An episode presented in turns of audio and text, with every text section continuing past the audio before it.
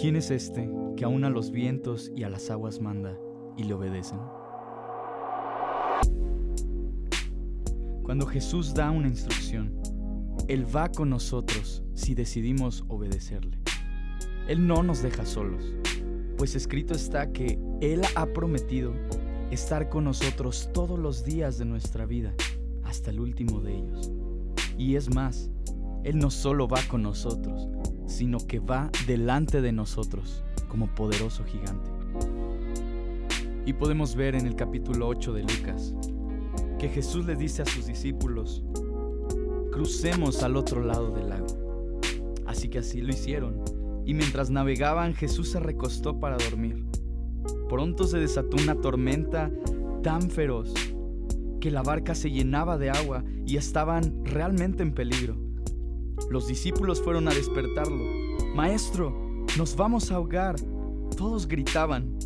Jesús se despertó y reprendió al viento y a las tempestuosas olas. De repente la tormenta se detuvo y todo quedó en calma. Entonces Jesús les preguntó, ¿dónde está su fe? Cuando Jesús les dice, crucemos al otro lado del lago, Jesús está incluyéndose en el proceso.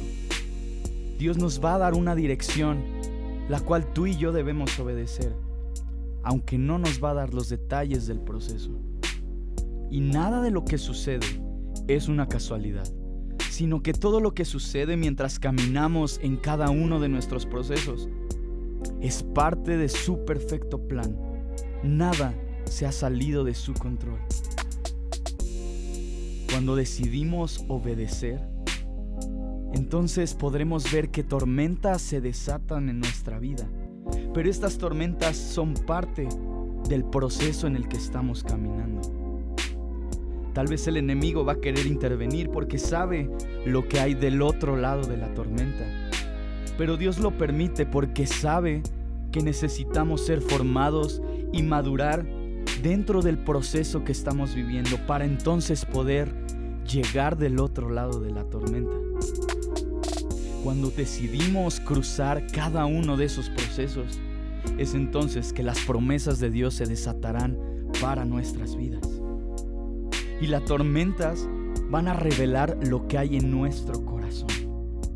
Muchas veces en la tormenta nos olvidamos de lo que Dios nos dijo en la orilla, porque cuando todo está bien, podemos recibir las palabras y enseñanzas que Jesús nos da.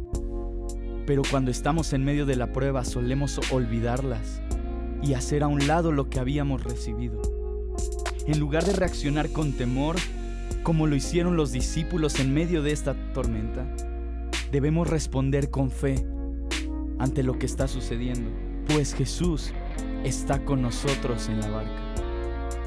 La tormenta revela la grandeza de Jesús.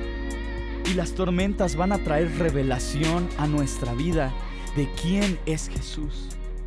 Si no estás en la tormenta, nunca podrás conocer a Jesús como aquel que calma la tormenta. Si tú y yo no atravesamos situaciones difíciles, nunca podremos conocer la grandeza y el poder de Dios en medio de esas situaciones. Jesús estaba dormido en la barca porque él sabía que Él es más grande que cualquier tormenta que pueda haber a nuestro alrededor. Aunque parezca para nosotros que todo se ha salido de control y que estamos realmente en peligro, Jesús sabe que todo va conforme a su perfecto plan. Si no obedecemos a Jesús en la orilla, si no decidimos obedecer a Jesús cuando hay calma en nuestra vida, Él nunca podrá ser revelado en medio de la tormenta.